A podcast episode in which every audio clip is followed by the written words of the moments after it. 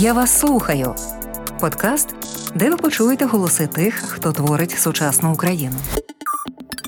Привіт, це Вадим Карп'як, ведучий Радіо Культура. І у подкасті Я вас слухаю. Буду знайомити вас із тими, хто творить сучасну Україну.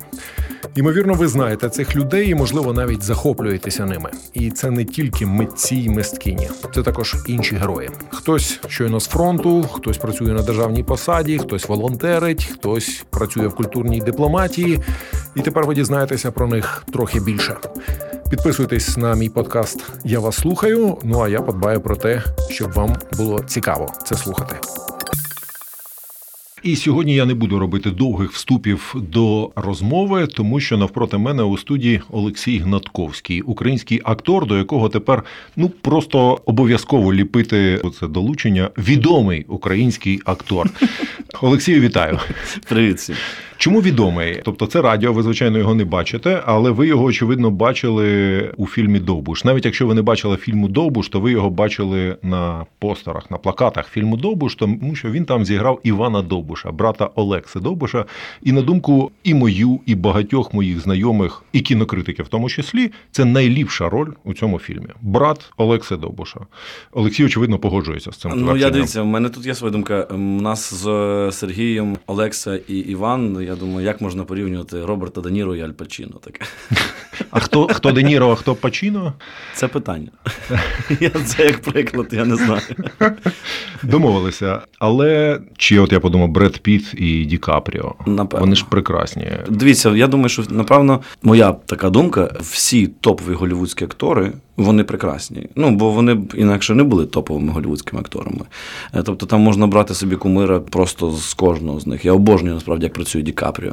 Я обожнюю, як працює Бред Піт. І це, знаєте, кажуть, там Бред Піт, солоденький, красунчик і так далі. А насправді це величезний потенціал, величезний талант, як він працює в кожному фільмі. Ну тобто і багато-багато інших. Тому це ну Олексій, це такий камін-аут, тому що, як правило, актори не зізнаються, хто їм подобається з колег, тим більше з таких поширених і просто поп-акторів. Ви мені нагадали одну історію з одним відомим українським музикантом. Він якось приходить, ми з ним зустрічаємося зранку. Він сумний такий. Я кажу, а чого ти сумний? Посварився з дружиною. Через що? Через Брітні Спірс. Питаю, дружині подобається Брітні Спірс? Ні, мені. Ну, дивись, вона крута. Тобто, це якби жанри можуть бути різні. Ти любиш рок, або ти любиш поп, або ти любиш джаз, або реп. Але ці виконавці топові. Вони того і топові виконавці, тому що вони круті, реально. Тобто це високий професійний рівень, вони роблять фантастичні речі. Там, ну як працює Ді Капріо, там чи як працює Джонні Депп, ну і так далі. Тобто, ну мені, якщо б мене спитали, хто мені найбільше подобається, то напевно зі старших я все-таки би сказав, що це Аль Пачіно. А якщо ще старший, то та Боже, господи, їх така тьма, що ну я обожнюю Ді Капріо, як він як він грає, як він працює. Це фантастика. Але Бред Піт, якщо ти дивишся, як він зіграв цього цигана в Гая Річі в Snatch і, ну і так далі. Тобто, це високий клас. Вони не просто так топ. Ну, ви тепер теж в топ українських акторів, але мушу визнати, що це завдяки фільму Довбуш. Тобто, ви й до того були топ-актором, але театральним, так, а це театральний. значно менша кількість аудиторії. І до того вас теж знали як Гамлета, до того знали як Енея, як автора моновистав. Але в основному ті, хто ходить у франківський театр, так, де так. ви і є за місцем прописки, фактично. Так, так, так. Я з Франківська. А після Довбуша воно все отак вибухнуло, і тому тему Довбуша я не омину, але ми на ній не будемо концентруватися. Я знаєте, що хотів спитати, що мене муляє від моменту, коли я подивився фільм. Я не можу зрозуміти, чому Довбуш такий популярний в народі. Ну тобто є звичайно стандартна відповідь. Оця ну тому, що у багатих забирав, бідним віддавав. Оце все, але мусить бути якась інша причина, тому що опришків було багато. Їх було до 19-го, навіть на початку 20-го сторіччя, останнього, начебто, вбили в 1921 Так, році. так, так. Але про жодного опришка, крім Довбуша, немає такої міфології. Ви, коли працювали над темою, зрозуміли, чому? Ну, як на мене, та опришків було багато, і направду опришки на той час були ну рок-старами. Тоді їх всі знали на ім'я, там кожного і зараз дотепер знають на ім'я цих опришків найвідоміших ватажків. Але дивіться, тут така штука. Насправді ж було двоє довбушів. Це буквально історичний факт. Був Іван і Олекса. Причому Іван був навіть швидше ватажком. Але зараз ми знаємо про Олексу Довбуша, тільки одного.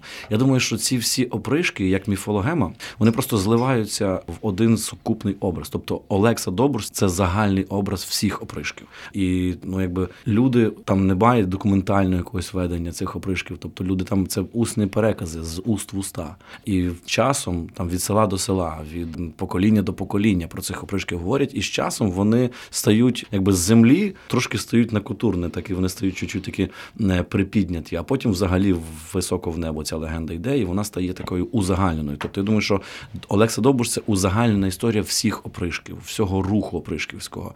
А чому вони такі, ну чому такий пієтет до них в горах і в принципі в Україні? Тому що, як на мене, там є набагато глибша історія, ніж якийсь соціальний рух. Тобто, коли він в багатих забирав, а бідним роздавав. Це трошки інша історія. Мені здається, що це вже радянська радянське напилення такої, якби ну, в лапках соціальної справедливості. Тобто радянська вся історія, там марксистська навіть ідеологія, вона говорить про оці класову боротьбу, тобто, що є бідні, є багаті, а бідні одразу це аналогія до пролетаріату, а багаті це звичайно до капіталістів. І пішло і поїхало. Тобто, це така історія. Мені швидше здається, що це історія про боротьбу окремої людини за свої права і свободи. Тобто, це швидше не класова історія, а швидше, ну якщо хочете, там історія демократії. Зараз би ми ми це назвали в сучасному світі. Ми би назвали це боротьба за європейські цінності. Ну тобто, ці європейські цінності це права однієї особи на свою власну свободу і на своє власне майно, і розпоряджатися своїм майном. Тобто, це якби приклад того, як би хотіли жити у нас люди. Ну, яка в них є цінність? Цінність це особистісна, швидше за все, свобода. І для мене це дуже великий показник, тому що у нас є в ментальності нашій, ми готові пожертвувати своїми благами, тобто безпекою своєю, ну їжею, так заради свободи. І це нас кардинально відрізняє від е, москалів, тому що вони заради свого блага і заради своєї безпеки жертвують своєю свободою. Тобто це принципова відмінність, і це нас поєднує з усіма європейськими народами. Відчувається студент-політолог.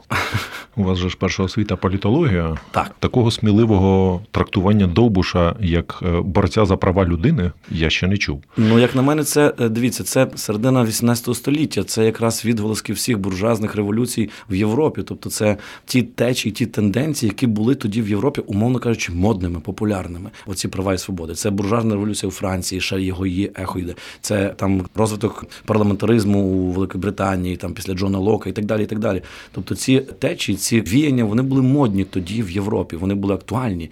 А Україна а це дуже великий для мене довбуш. Це приклад того, що Україна є європейською країною. Ми фактично були тоді в Європейському Союзі. Там не було питання національне, чи це поляки, чи це українці. Насправді на одній території жили всі. Це була шенгенська зона, буквально. Тобто жили волохи, жили мадяри, жили українці, поляки і так далі. І так далі. І всі спілкувалися різними мовами, всі знаходили різною валютою, але всі один з одним взаємодіяли. Більше того, в гуцульській міфологемі є така штука, в них є піетет до Венеції. Ну тобто, поїхати в Венецію, наприклад. Тобто, поїхати в Венецію це простіше, ніж поїхати на Азовське море. Ну розумієте собі? Тобто, це я розумію, ближче, це, просто воно, фізично, фізично ближче. ближче. Але Але це, це, це, те, про що. Андрухович писав, що ще 100 років тому приблизно з Франківська, зі Станіславова тодішнього, простіше було доїхати до Відня, ніж до Юзівки, теперішнього Донецька. Так, так, так. Поїзди ходили прямі просто, а до Юзівки не ходили. Ну от, от маєте там на- навіть на 18 століття такі відносини в суспільстві. Плюс оця європейська ситуація, європейська, це дає нам величезну традицію. Ну це вже якби починає бути в звичці. Це таке розуміння світу. І оцей кордони цього радянського союзу нам просто обмежили цей світогляд. Тобто Олекса Добуш це те, про що писав Лок, якого ви вже згадали. Це початок європейської ідеї лібералізму. Так. Права людини на власність, на своє життя і на свободу. Просто вона виявлена от в такий спосіб, доступний українцям на той момент. Більше того, там час такий був, так. Тобто Так. інакших способів не було. На той час це був нормальний спосіб. Коли тебе хтось образив, ти можеш барткою вбити. Ну тобто, І мені подобається ваше трактування, бо моє трактування, чому саме Довбуш такий Мгм. популярний, було трошки простіше. Я думав, що два брати просто злилися в один образ, як і в назві фільму Довбуш. ну так. Так. А тут у вас навіть ширше трактування, тобто інші опришки теж їхні подвиги, очевидно, наклалися на образ Довбуша, і тому так от персоніфікувалося у ньому. Так, як Кармелюк, наприклад, ну і так далі. Чудесно. Поїхали далі. Ми продовжуємо нашу розмову з Олексієм Гнатковським, відомим українським актором. Олексію, а ви почуваєте себе відомим насправді? От вас впізнають на вулицях? Ну, дивіться, Франківську мене пізнають, але Франківськ я теж всіх впізнаю. Франківськ я знаю теж всіх. Тобто я кажу, що це велике там село. Та взагалі Україна це велике село, яке всі всіх знають. Тому скажу чесно, я не дивлюся в цю сторону. Чи там пізнають мене, чи не пізнають. Мене достатньо багато. Але тут не треба дивитися роботи. або впізнають, або не Очевидно, що так, очевидно. Так. Але я ну кажу вам, це в Франківську швидше, там в Україні. Звичайно, що теж ті, хто приходять до мене на виставу, я граю по всій Україні. Там ті, хто приходять на виставу, вони знають на кого вони приходять, тобто вони очевидно впізнають. А так по вулицях, я чесно скажу вам, і не ходжу дуже. Їздите? Ну просто постійне, постійні переїзди, постійні якісь гастрольні, постійні якісь речі. Тим більше ми маємо в театрі дуже багато загруженість. е, Я дуже багато грав і вистав. А ще крім того, свої особисті проекти, які напряму пов'язані з цим благодійним фондом, який в мене є з дружиною. Ми робимо такі речі. Тобто я не маю часу на ці рефлексії, і слава Богу. Ну але це й добре, тому що ці рефлексії вони вже пост будуть. Слава вона приходить дуже часто неждано негадано. І коли я про це думаю, то я думаю, що у нас якраз бракує таких впізнаваних акторів, саме акторів. Бо у нас бракує мало того, що театрального оцього культурного пласту величезного, кінопласту, серіального пласту, але у нас немає також і оцієї індустрії, яка вирощує зірок. Так, тобто, жаль. що таке зірка? Зірка це коли я маленький побачив когось у фільмі, чи в серіалі, чи на сцені театру, і захотів бути таким, як він. Я бачу його інтерв'ю в пресі, я бачу десь його на вулицях. Тобто є ціла індустрія, яка вирощує. А у нас немає індустрії. Тобто і актори стають зірками швидше всупереч, а не завдяки цій індустрії. Ви дуже насправді праві. Це величезна ну, потреба в будь-якому суспільстві мати кумирів, мати тих, на кого рівнятися, тим більше, щоб ці кумири якби були ну, більш-менш адекватними. Тобто, щоб вони говорили якісь такі речі, такі, які потрібні суспільству і так далі. Я дуже не люблю такої фрази з грязі в князі. Тобто, коли щось стається випадково, і потім, ну розумієте про що я говорю, коли людина там стає там, не знаю, відомою або вона Е, досягає якогось успіху в тій чи іншій галузі, але до цього немає якогось бекграунду. Тобто, коли ти потім виходиш на цю вершину і не знаєш, що сказати, що пропагувати, який прапор нести взагалі. Ні, навіть не так. Навіть тебе навіть нема думки, що там треба прапор тримати. Там, звідки ми з вами родом, це називається, не дай Боже, з хлопа Так, з пана. Хлопа пана, не дай Боже. Так. Для мене це дуже е, важливо, оця в контексті того, що ви підняли цю тему е, вирощування власного, ну це естеблішменту, власного там ем, інтелігенції і так далі. І так далі. Ми бачимо зараз. Це не тільки в, Але, нашій я, професії. але тут так. от момент такий тонкий, чи обов'язково актори є істеблішментом. Ну, можливо, це дискусійне, напевно, питання. Я думаю, що дивіться, я думаю, що в принципі культура і кожен ну, митець, давайте мені подобається більше слово там, е, ну як в англійській мові artist, тобто митець в широкому розумінні цього слова. Він повинен розуміти, що він ну, якби має відповідати тим функціям, яка культура зобов'язана нести. Очевидно, культура має розважальну функцію, це дуже важливо і так далі. так далі. Але як на мене, одна з ключових функцій культури це творіння ідеї. Тобто культура не реагує на ті події, які відбуваються, а вона формує ідею наперед. Тобто вона передбачає, вона якби веде за собою. Вона повинна йти в авангарді всіх суспільних процесів. І кожен митець має розуміти цю якби місію і повинен ну відповідати цьому. Тобто, якщо ти вже взявся за цю справу, то ти маєш розуміти, яка на тобі велика відповідальність. І правда, бачите, в нас говорячи там, вертаючись до прошарку нашої там інтелігенції або до, прошарку там людей, які стоять на вершині тих чи інших чи суспільних, у нас немає такої культури відповідальності за це. Подивіться, ну, наприклад, як оце ж йдуть обшуки в наших можновладців, так які е, зараз. Подивіться, які в них доми. Ну це такий величезний несмак. Такий, якщо ти вже маєш такі великі гроші, там ну давайте заберемо це накрав чи не накрав, в принципі, а вишить заробив, то ти ну якби мав би заробити їх завдяки власним якостям, чи розуму, чи таланту, і так далі, чи спортивним досягненням.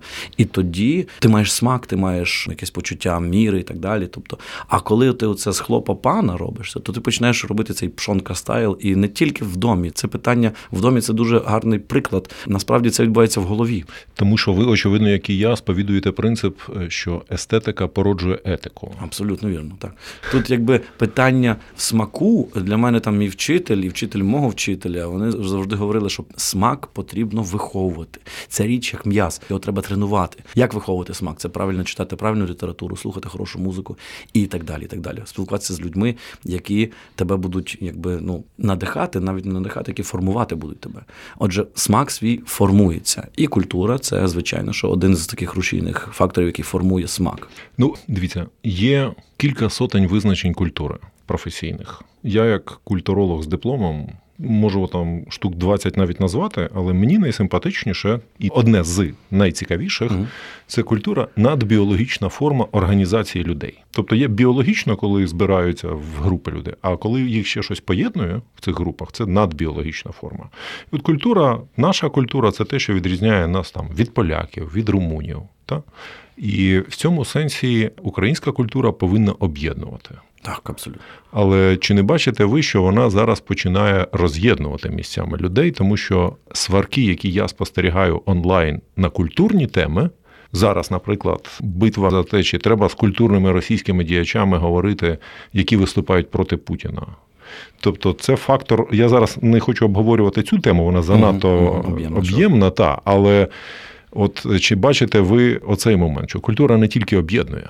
Дивіться, хороше визначення ви говорите, навели приклад, і мені подобається також інше, якби погляд, ну не інше, який доповнює культура. Сама культура це одночасно і явище, і процес. І в цьому процесі цього творення цієї культури, очевидно, вона має об'єднувати, але культура також вона провокує вона провокує на діалог. В діалозі народжується істина або доходиться до якогось певного результату. Зрозуміло, якщо це діалог ведеться там на професійному рівні або на якомусь зрозумінням різних процесів явищ, тоді це може бути діалог, який на своїй меті має сформувати там ідею, тобто отримати результат. Якщо це на такому простому, знаєте, як нас кажуть, срач в інтернеті, то це кидання просто фекалій на вентилятор. Це немає ніякого ніякого сенсу. Немає, тому що культура, очевидно, я би так сказав, що хороший мистецький твір вартісний, він не дає відповіді на запитання. Так, Він формулює. Так, він формує, він це проявляє запитання. ці запитання. Так, і людина сама шукає ці відповіді. І щоб підсумувати цю частину нашої розмови, ще одне визначення, моє улюблене насправді mm-hmm. визначення культури. Я його підслухав у Вахтанга Кібуладзе, це такий український філософ, так, добре так, знаний. Знаєте, та Вахтанг якось сказав, що культура це щось іще. Тобто можна їсти, наприклад, руками, але ми їмо ножем і виделкою. Так. Тобто, от ця ніж і виделка щось іще, чого нам треба. Це і є культура. От ми в цьому погоджуємося. Абсолютно. Я більше скажу на два слова як репліку, що світ змінюють ті, хто робить більше ніж треба. І це в всіх сферах, і в культурі також, і в принципі в життєдіяльності. Якщо ти маєш базовий, задовольняєш базові якісь потреби, а потім робиш щось іще більше, ніж треба, ті самі речі, більше ніж треба, хоча б трішки, то ти вже робиш поступ як для себе, так і для цього оточення. Ви слухаєте суспільне подкасти. Я вас слухаю. Подкаст Вадима Карп'яка, ведучого Радіокультура.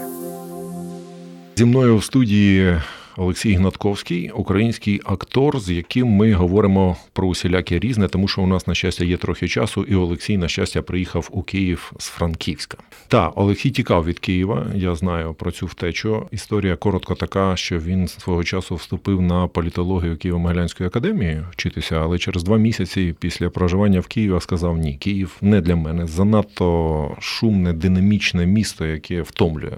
Частково це правда. І повернувся у Франківськ, де там закінчив першу освіту політологічну. Але тепер, коли я дивлюся на ваш шалений графік пересування не просто в Києві, де можна хоч на метро під'їхати, а зйомки Довбуша з Чорногори в Тернопіль, в Одесу, в Київ, в Херсон, в Харків, ви мотаєтеся по цілій Україні. Так. Ви ж не любите, я наскільки зрозуміло, такого темпу швидкого. Як ви тоді даєте собі з цим раду? Дивіться, тут навіть не в темпі швидкому. Чому з Києвом ні? Тому що тут, як на мене, тут ти постійно спішиш і майже нічого не ставиш. Тобто ти можеш запланувати кілька справ на день. Франківську ти можеш зробити їх там вдвічі, втричі більше. Ну, як на мене, це дуже суб'єктивна історія. Ні, я а, погоджуюся, але а... я маю на увазі, у вас тепер справи в межах країни. Так. Знаєте, якщо чесно, якщо б мене спитали, що би ти хотів, от тобі сюрприз з неба, бажання, як би ти там провів цей. Я би хотів три дні вдома просто закрити ключем двері, включити якийсь дурнуватий. Не знаю, чи серіал, чи я люблю друзі серіал. Тобто я люблю там, я би просто спав і був вдома сам. Я страшенний, напевно, інтроверт в якійсь якомусь варіанті, якомусь. І тому для мене так. Але це моя робота. Я адекватно оцінюю дійсність і себе, і я розумію, що я можу це зробити. Я ну, якби в мене є на це потуга, талант, сили і розуміння цього. І тому це ну, якби мій обов'язок. Інакше там під лежачий камінь, умовно кажучи, вода не буде текти. Тому це продовжуючи ту річ, що якби небо здобувається силою, або світ міняє той, хто робить трошки більше. От я намагаюся робити завжди трошки більше, ніж від мене вимагається, і навіть трошки більше, ніж я можу. Я вже вдруге ловлю в ваших словах такі натяки на ніцшеанство. Ну, є щось таке. Хоча я не я б я б не сказав, що це на мене там великий великий вплив воно робить. Це така швидше це ніцшеанство і такий фльор Шопенгауера. Це, це... наслідки політологічної освіти? Е, та ні, ні, це таке, якби напевно, що ма ну, якби зовнішня оболонка з моєї цибулі, а всередині все-таки там ніжне створіння сидить. Яке хоче три дні. Яке хоче три дні. Як кажуть англійці, I feel your pain. Я відчуваю цей біль. Та, Олексію, але тим не менше, я почав з вашої політологічної освіти. Ви зараз наскільки активно цікавитеся політикою? Я зрозумію, що ну, в умовах війни не цікавитися нею неможливо, але є от такі тонкі грані, якісь, коли ви можете сказати, так, я зараз цікавлюся політикою, або ні, мені не до цього. Я розумію процес цей дуже добре. Я розумію, це це ну, крилата фраза, яка там, якщо ти не цікавишся політикою, то політика буде цікавитись тобою.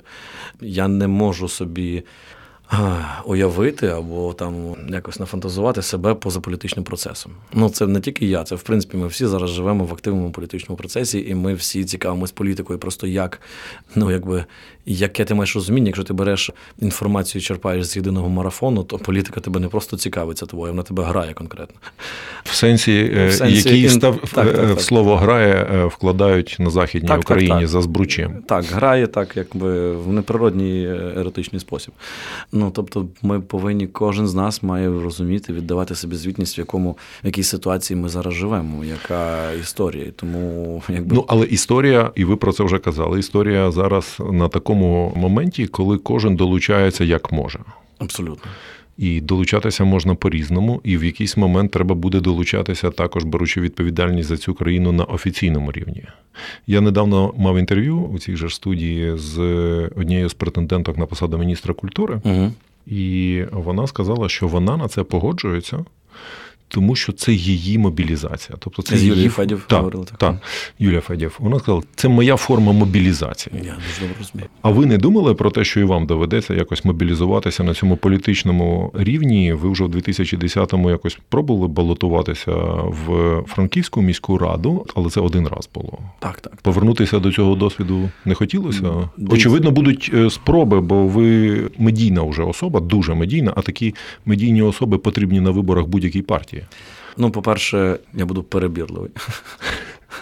А по-друге, я дивіться, що скажу. Я переконаний, що ми повинні служити своїй державі усіма засобами і способами. Кожен чоловік у нас в країні повинен розуміти, що рано чи пізно його час настане взяти зброю в руки. Потрібна ротація, потрібно міняти хлопців. Нам потрібно захищати свою державу. Війна не скінчилася, вона надовго. Будь ласка, не не захоплюйтеся якимось там ідеями, що це зараз 2-3 тижні і так далі. Ні, це велика вітчизняна війна. І нам потрібно розуміти, що ми маємо всі захищати свою державу який кого час настане, той має піти і робити це. Е, я маю на увазі всіх чоловіків. Тобто, це стосовно зброї, йти на фронт. Нам треба, я говорю там з своїми там друзями, хлопцями, які зараз воюють. Вони кажуть, кожен чоловік повинен ранок починати з зарядки, з гімнастики. Тобто, це ви починаєте? Так. У мене є товариші, які тренують зараз хлопців. Вони це з за кордону, вони з Америки, з Європи. Вони були спочатку як перекладачами, а тепер вже вони довго тренують, тобто вони вже самі як тренери. І я також до них ходжу, тренуюся. Тобто, це ну це я розумію, що я актор, у мене там є якісь броні і так далі. так далі. Але а у вас є бронь? Мені здається, що так. Ну так чи інакше, я стою на обліку в воєнськоматі зразу, коли почалася війна. Ми всі з, з театральними прийшли. Ось мене тим більше ще не було цього, ем, як називається, військовий квиток. О, у мене не було його десь він в бухгалтерії бухгалтерії загубився, то я прийшов, от кажу, от я такий, такий, взяли мене там все, записали. в мене от з собою я ношу свій військовий квиток. Ну, власне, і тому, вертаючись до політичного процесу, це ну Юля правильно каже, це ну наша мобілізація. Ми повинні воювати. Я ще до повномасштабної війни казав про це на всіх е, своїх інтерв'ю. Я казав, що в кожного є своя зброя. В кожного. В мене там є моє художнє слово. У вас є ваш мікрофон, в операторів є їхня камера. Це автомат. В кожного є автомат. Ми повинні стріляти з цього автомату, не тримати його десь в чехлі або десь під диваном. Ми повинні воювати. Але, але ви самі прекрасно не один раз в інтерв'ю спростовували цю тезу, кажучи, що ну це словосполучення культурний фронт недоречне, бо на цьому фронті ніхто не поранився і ні, не загинув. Так, власне. Ну, мікрофон не мій автомат. Я від нього не можу когось убити. Так, культурний фронт для мене це культурний фронт, якийсь економічний і так далі. Медійний фронт це спекуляція, правда, тому що там ніхто не поранений. Ну це так, це, це, це погоджуюсь. Тут навіть немає до обговорення. Е, я я би повернувся до все таки питання. Я його тоді простіше сформулюю. Угу. Якщо після активної бойової фази війни угу. Будуть вибори рано чи пізно, вам очевидно будуть пропозиції. Бо будуть, я знаю політичну ситуацію ну давно в Україні і глибоко, mm. як політичний журналіст. І я знаю, що практика така, що складає, просто складатимуть списки усіх медійних людей. Так, так. І будуть говорити. Ви готові? Ну, залежить від партії, звичайно, ви ж перебірливий. Дивіться, я би так сказав, знаєте, як як Христос на Оливній горі. Він, Я би сказав, Господи, нехай ця чаша мене обмене. Але якщо так має бути, то якщо така, ну то якби воля твоя. І я би дуже хотів займатися тим, що я займаюся зараз акторством. Але якщо ну я просто не можу сформувати зараз собі таку ситуацію, що там от кажуть, все, ми тут у нас нема нікого нормального, давай щось бери. То я не ну я не я не поїду з країни, умовно кажучи, в всіх розуміннях цього слова. Олексій Гнатковський Український актор, гість сьогоднішньої студії. Мене звати Вадим Карп'як, і ми продовжуємо розмову. Олексію, ви ж ну зараз більшості людей відомі як Іван Довбуш за ролью своєю. Та? Але я пам'ятаю вас як Гамлета. Люблю просто Гамлета і переглядав. І ви от сидите навпроти мене, молодий, стрункий. Так, ну стрункий. Е, вам не видно, слухачі? Олексій стрункий і молодий. так. А Гамлет, е, пригадуєте, він же ж там у Шекспіра товстий, тяжко дихає. Ну, в тексті є вказівка на те, що він, хоч і молодий, але вже має пузо і там дуже тяжко дихає, бо товстенький. Ви робите зарядку, очевидно, ви вже сказали, так, ви сказав. займаєтеся цим. Та а поїсти любите? О, це моя. Ну, бо просто ви не типовий Гамлет. Ну так, Гамлету взагалі 31 рік. Але згадайте, хто грав Гамлета в різні. Це ну, це умовні, звичайно. А стосовно того, що поїсти, я я дуже е, смачно готую. У мене, Це мене... голослівне твердження, я не бачу на столі ви нічого. Ви не бачите цих всіх наїдків. Так. У мене дуже така штука цікава. У мене дружина не готує взагалі. Ну тобто, це не її якби сильна сторона. Та? І ми просто, якщо чесно, ми не заморочуємося на, на тему цього. Там у нас немає такого, що там от вона має стати біля плити, понаготовлювати все таке. Ви маєте стати? Ні, і я не маю. Ми, ми, мене буває такий момент, що я можу прийти там з репетиції. Ну вона не криворука, звичайно, вона там якусь там при вечері щось приготує, так умовно кажучи. А я можу покласти це в холодильник. Ну бо я приходжу там 11 година вечора після вистави чи після репетиції. Можу класти це в холодильник, кажу, вибачай серце, і стати і почати щось собі готувати. Ну, Мені сам процес він мені розвантажує трошки мозок. Я прям дуже це люблю. Правда, інша в мене є штука, я дуже люблю порядок. Для мене це дуже важливо, щоб вдома був порядок. Я люблю чистоту і порожнечу. Тобто я не люблю, коли там на поличках різні якісь, знаєте, статуеточки і так далі. так далі, так далі. Це мене все перегружає. Якби я зайшов в таку кімнату, я без божеволю. Я люблю, щоб було чисто і пусто. А є от дружина за цим. Правда, це і є. Їй гекнулось, напевно, зараз. Напевно, так. А це важко, тому що двоє малих. Але поки вона там допомагає з цими справами, я можу стати на кухні і зробити там сніданок всім або обід. Ну добре, ви добре готуєте. Доведеться повірити на слово. А що ви готуєте? Ну, бо добре готувати можна, знаєте, і яєчню добре підсмажити. Ні, ні, ні. Я ну, я люблю готувати, там, наприклад, е, пасту дуже смачно робити, або якісь. Е, господи, я можу класно дуже підсмажити картоплі, але так, щоб я виграю там чемпіонат смаження картоплі. Конкурс дерунів якихось. Конкурс дерунів, так, так. Ну, я чудово роблю бургери, чим я скажу. Так, так. Ми не... Рецепт. Рецепт бургера е, от золотого. Окей. Поїхали. Отже, ви берете булку Бо я просто люблю бургери, Так, тому я теж люблю. Так, ви берете булку, потрібно обов'язково взяти м'ясо, яке всередині треба покласти сир. Я кладу туди всередину, смажу їх на грилі, потім роблю соус. Це переважно там можна трішки сметани, трішки гірчиці, трішки можна дати лимончику, можливо, навіть дати, якщо ви хочете е, гостреньке, я деколи ріжу гострий перець туди, трошки чесничку, імбир і, можливо, дати соєвого соусу. Зробили соус. Потім я мариную цибульку в. М, Вже слина. Я мариную, не я, я мариную цибульку в оцті і трішки цукру додаю. Вона там кілька хвилин. Я її дуже сильно віджимаю, щоб вийшов сок.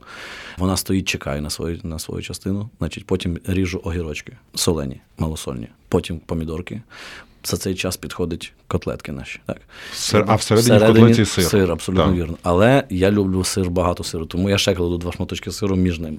Тобто це не бургер, це чізбургер. Так, це так, чізбургер. І потім дуже смачно, коли поставити туди бекон і Хрусткий такий. хрусткий бекон.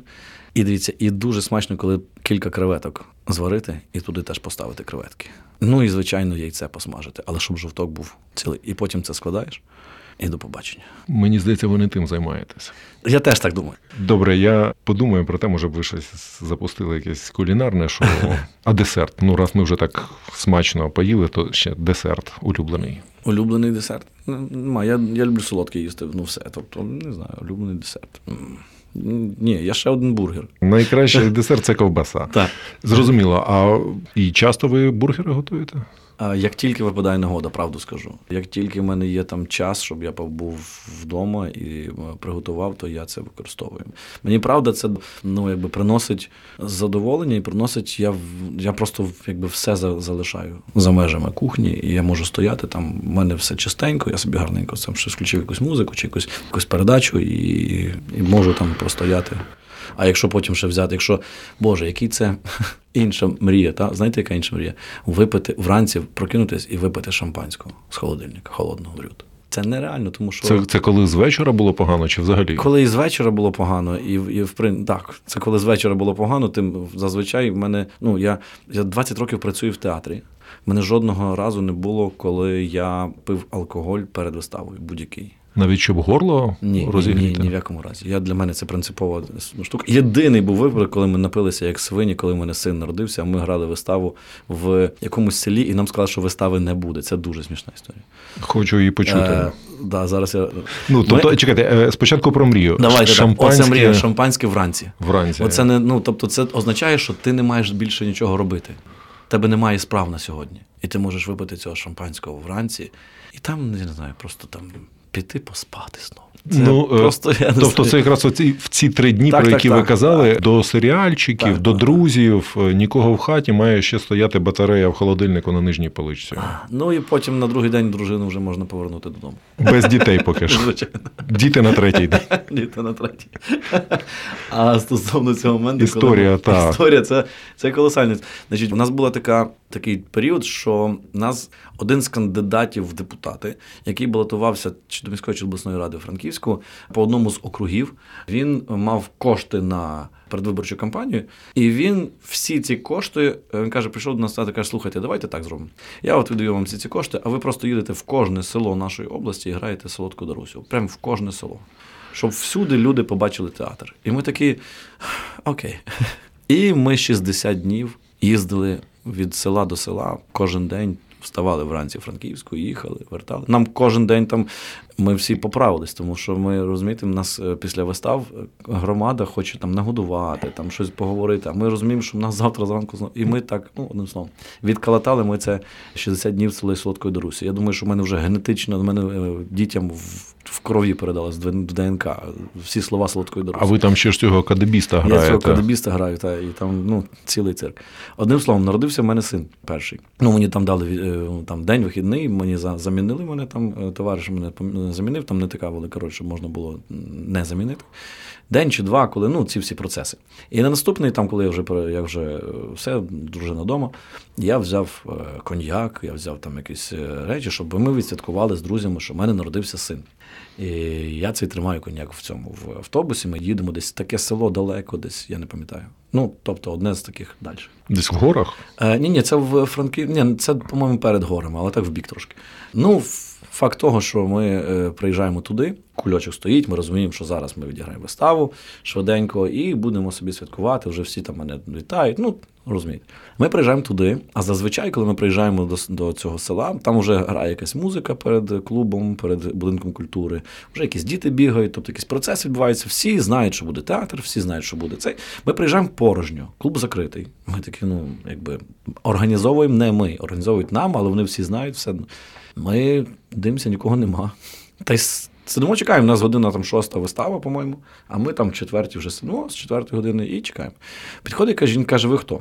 Ми кажемо, артисти. На що, чого ви приїхали? Ну, виставу будемо грати. Нас, каже, вистава буде сьогодні. Каже, та що ви смішні? Каже, от того тижня цирк приїжджав, ніхто не прийшов. Це що ви своїми виставами?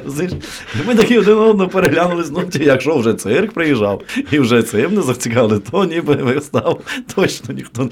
І ми так подивилися один на одного. Ну, якщо така справа, то давайте будемо святкувати. Ми почали святкувати, грандіозне святкування. Е, випали все, що в мене було. Потім ще пішли в магазин, випили весь коньяк з магазину. Одним словом, гучно. І тут година, все, шоста година людей нема, і ми якби зрозуміли, що шоста година немає, за п'ять шоста, шоста нема, все, можна собі спокійно. І ми вже такі, як треба, половині восьмій починають приходити люди. Ідуть. І ми розуміємо, що насправді це вони худобу обійшли свою всі, все поробили по хатах, а тепер можна піти в театр. А в театрі вже нема кому грати. Артисти вже святкові. Вже зіграли. Вже зіграли так. І ми розумієте, ми грали цю виставу, а там перша дія, якщо ви пам'ятаєте, це така вона ритуальна, тобто там на звуках, на піснях. І ми ходимо там, співаємо пісні, ходимо звуки. Ну тобто, це треба бачити, це такий швидше ритуал. І тут люди якби дивляться, розуміють, що ми дивні, але думають, може, то так треба, може, то таке мистецтво, то такий театр, то з Франківська приїхав, великий театр, все, то так треба. По тому, як друга дія почалася, як ми почали говорити, я виходжу до Романа, нашого ну, колеги, я НКВДист, маю забрати його, дати сказати, ти підеш або в колгосп, або в Сибір. І я кажу: так, Михайло, значить, зараз е, дивись, є документи, і ти йдеш в Сибір. І він починає сміятися, плакати і тікає за куліси. І я розумію, що чувак просто втік. І я кажу, та не плач, та йди сюди, я може і не візьму тебе в Сибір. Ну такий. Потім і тут за кулісами... Тобто це вільне трактування Марії Матіос. Ну, ми якби намагалися все-таки в рамках. А люди так дивляться, ну їх небагато було тих людей, там чоловік, може, 20 було, розумієте? І вони так дивляться і так м, щось починають підозрювати. І тут треба, у нас є, що Роман і Женя міняються. Ми дивимося, Роман стоїть уже так ледве. Давайте Женю підмінимо, щоб Женя замість нього. А Женя виходить нічним гостем, він скаже, він має сказати: не треба світла газдини, ми не на світло прийшли дивитися. Багато говорити не будемо. Забираємо сир, бринзу і масло. Решта що дасте? І він приходить і каже: масло. І ми розуміємо, що добре, що ми не міняли його на Рома. І такі люди сидять, сидять, дивляться, і така одна, так ми чуємо, що вона так одна з одною так здальше. Та, по-моєму, вони всі п'яні. Це це був перший і єдиний раз, коли ну, але бачить Бог, там не було злого умислу. Ми знали, що вистави не буде, бо цирк ніхто не хотів. Тому така історія. Але це ліпше, ніж цирк. Це ліпше, ніж цирк. так. Продовжуємо нашу розмову з Олексієм Гнатковським, актором. Прекрасно, це розкіш слухати оці акторські історії, байки. Олексія, ми починали з того, що ви все-таки театральний актор, і це ваша така добра воля погодитися на пропозицію Олеся Саніна знятися в довбуші. Ну як добра воля, це честь. Він що заставив? Ні, це честь, коли Санін прийшов до тебе тобі запропонувати роль в е, кіно, то це ну, це велика честь. Я розумію, хто такий Санін. Це уявіть собі, якщо ти ну, виготовляєш там, працюєш на машинному заводі, то тобі приходить пропозиція з Роллс-Ройсу. Тому, ну якби. Я би за Макларен. Ну, допустим, нехай Макларен. От тобі Макларен. Ти якби ти постійно там якісь запорожці латати, лади там це або нам. Ні, ну е, ви так самокритично, все-таки ваші вистави не запорожці. Ні, ні, я не про вистави, я про ті пропозиції, які мені були раніше. так. Ну, але тепер ви якось для себе виробили градацію. Погодилася б ще. І найбільше, що насправді мене цікавить, тому що з кіно зрозуміло, от прийде Санін і буде знімати наступний фільм і скаже Ходи, то ви, очевидно, не відмовитеся. Але Санін Бог. А ви пророк його. Я пророк його, так. Але зараз я, як глядач, спостерігаю, як потихеньку фільми витісняються серіалами. Тобто люди швидше орієнтуються в серіалах, і це зараз така швидка пташина мова людей. А ти той бачив, той бачив.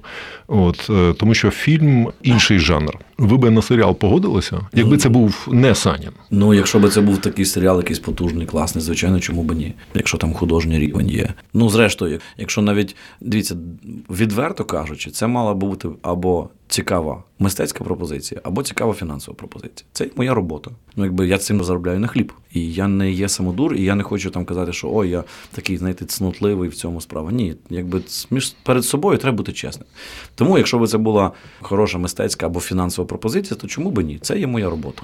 Але ну, якщо б це була хороша фінансова пропозиція, але грати треба було б якомусь москальському москальській історії, або те, що ну, якби протирічить моїм принципам, то звичайно ні. Ні, перше принципи, а потім вже робота. Але так. Добре, але ви очевидно читали статтю про себе в Вікіпедії? Ні. Ні? Почитайте, там написано, що ви також і режисер. Хоча ви в кількох інтерв'ю від цього відкараскуєтеся і кажете, що ті режисерські роботи, які у вас є, то це ще не робить вас повноцінним режисером. Це так ну, самокритично.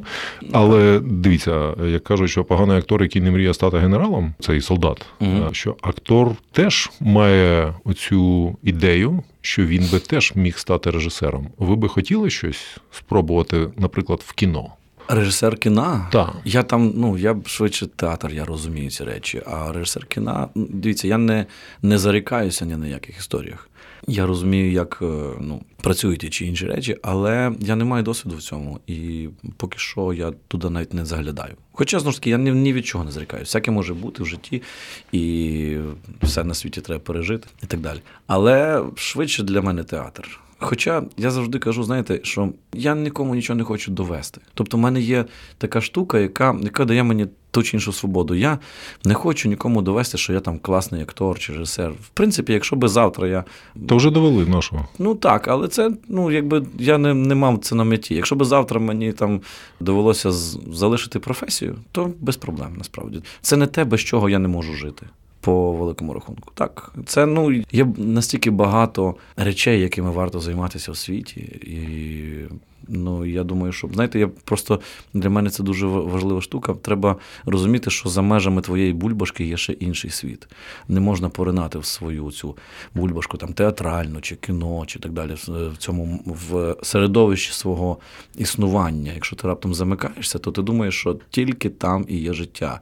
Що всі там цікавляться цим, що всі цікавляться театром, всі знають. А насправді це невелике коло людей. І якщо ти раптом залюблюєшся в це замилюєш собі очі, то ти тобі здається, що це і є весь всесвіт. А якщо раптом вийде за межі цього всесвіту, там стільки багато цікавого, там стільки багато всього, там стільки ну, бульбашок різних, але між ними є зв'язки, лінки. Тобто, якщо ти раптом бачиш ширше ситуацію, світ, тоді це набагато стає цікавіше. Тому я кажу, що для мене там режисер, актор чи будь-яке інше, це не не крапка, не межа і не якийсь там момент, що я прям хочу на цій ниві. Тоді ви очевидно так. думали, що якщо не акторство, то столярство. Ми знову повертаємося до ідеї Христа.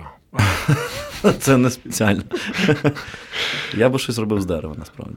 Олексію, дякую. Дуже приємна розмова. Мені особисто було дуже добре і сподіваюся, вам не гірше. Мені дуже приємно було з вами поспілкуватися. Я сподіваюся, слухачам теж було. Що це не тільки наша, щось, та, наша між собою. Щось на, та перепаде і слухачам якоїсь тіхи і задоволення від нашої розмови. Олексій Гнатковський, чудовий український актор і потенційний чудовий український столяр, був гостем сьогоднішньої моєї розмови. Мене звати Вадим Карп'як.